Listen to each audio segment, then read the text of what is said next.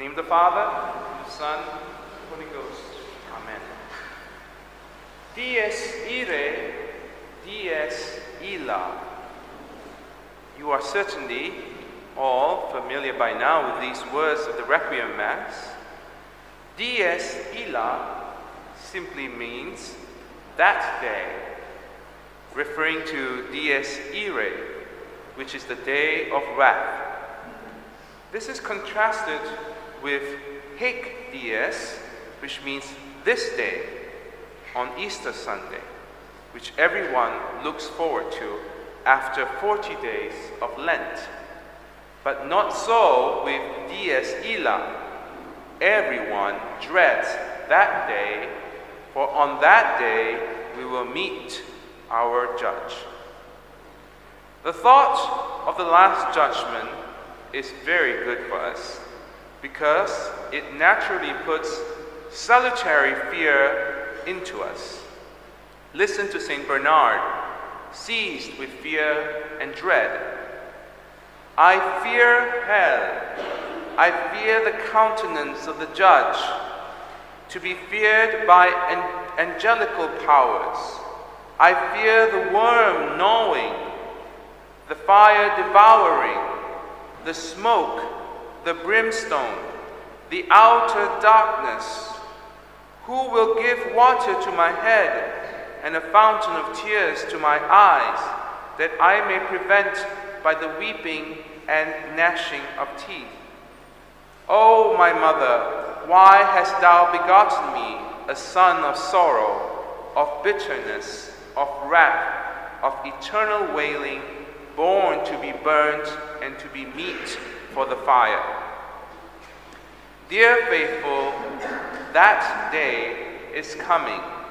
It has been fixed by God. On that day, the world will be no more. Everyone will indeed tremble with fear, but to each their own.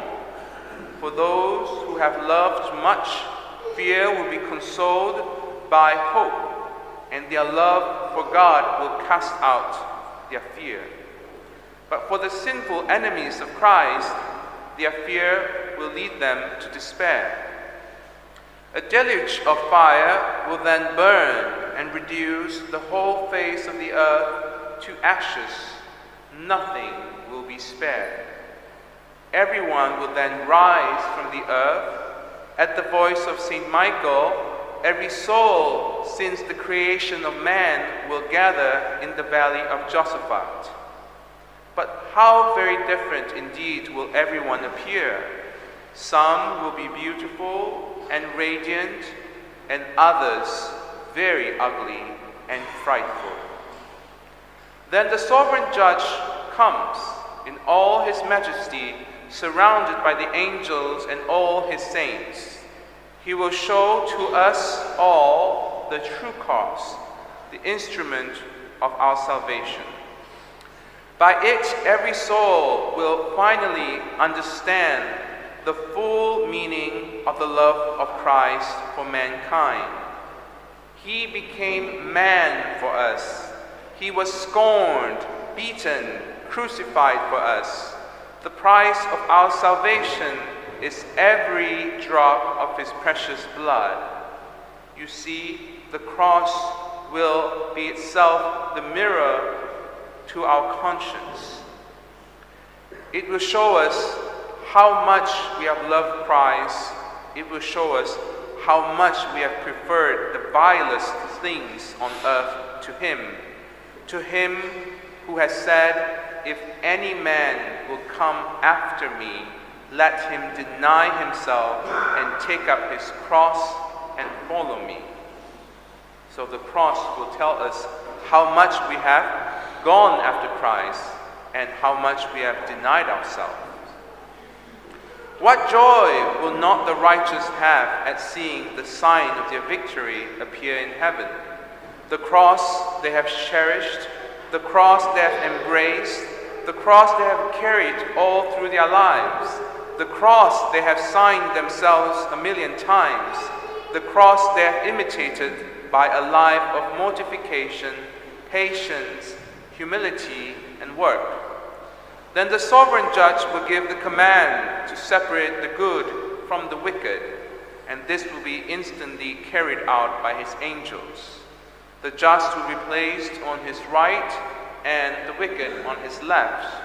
They will be separated forever, nevermore to see each other again.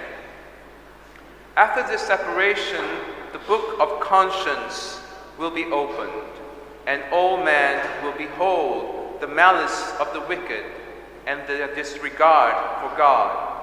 All will weep when they see their accuser, when they see their judge still bearing the 5 wounds of love. They will weep because this time, the time for mercy will be over and there will only be justice. What shame then and what confusion will overwhelm the sinner when all his sins will be exposed in all their enormity to the eyes of the world. Those sins he foolishly thought were secret and he sacrilegiously kept them from the confessor. How will they bear to see them revealed before the entire universe? The book of life will also reveal the repentance of the good, the prayers done in secret, the sufferings borne without any acknowledgement, the sacrifice done out of love, and the fruits of grace they have received from God. So nothing will be hidden, nothing at all. All hypocrisy will be revealed, all unseen good deeds will be made known. The wicked will be filled with shame, and the good find great comfort. Finally, the final sentence of the wicked, "Depart from me, you cursed, into everlasting fire, which was prepared for the devil and his angels." This sentence will be pronounced to the wicked. The word "depart" is of never-ending rejection that God speaks to those wretched ones, casting them out forever from his presence. And the judge calls them cursed. It is a curse which contains all maledictions, all possible evil. It is an irrevocable curse, including all time and eternity, condemning them to everlasting fire. How horrible is this eternal eternity of sorrows? You see, the soul finally understands that God is indeed their greatest good, their greatest and only good. Now they've finally understood it, it will be lost forever. And this is the greatest torment, that of eternal frustration, of never being able to get the greatest good. Think of the opposite sentence of the good. Instead of "depart," the judge says, "Come. Come, blessed of my Father." Come is a delightful word of salvation by which God draws us to himself and welcomes us into the bosom of his goodness. And he says, "Blessed of my Father," a loving blessing which includes all blessings. "Possess the kingdom prepared for you from the foundation of the world," a great gift, for this kingdom will have no end. While we are still in the time of mercy, let us tremble. Let us tremble at the thought of the last judgment. Let us abhor our sins, the cause of eternal perdition. Let us judge ourselves now, that we be not judged on that dreadful day. Let us carefully examine our conscience daily and accuse ourselves completely in the confessional. Dies Irae, Dies Illa. That day is coming. The time of mercy will end, and there will be the day of wrath, the time of justice. In the name of the Father, and the Son, and the Holy Ghost.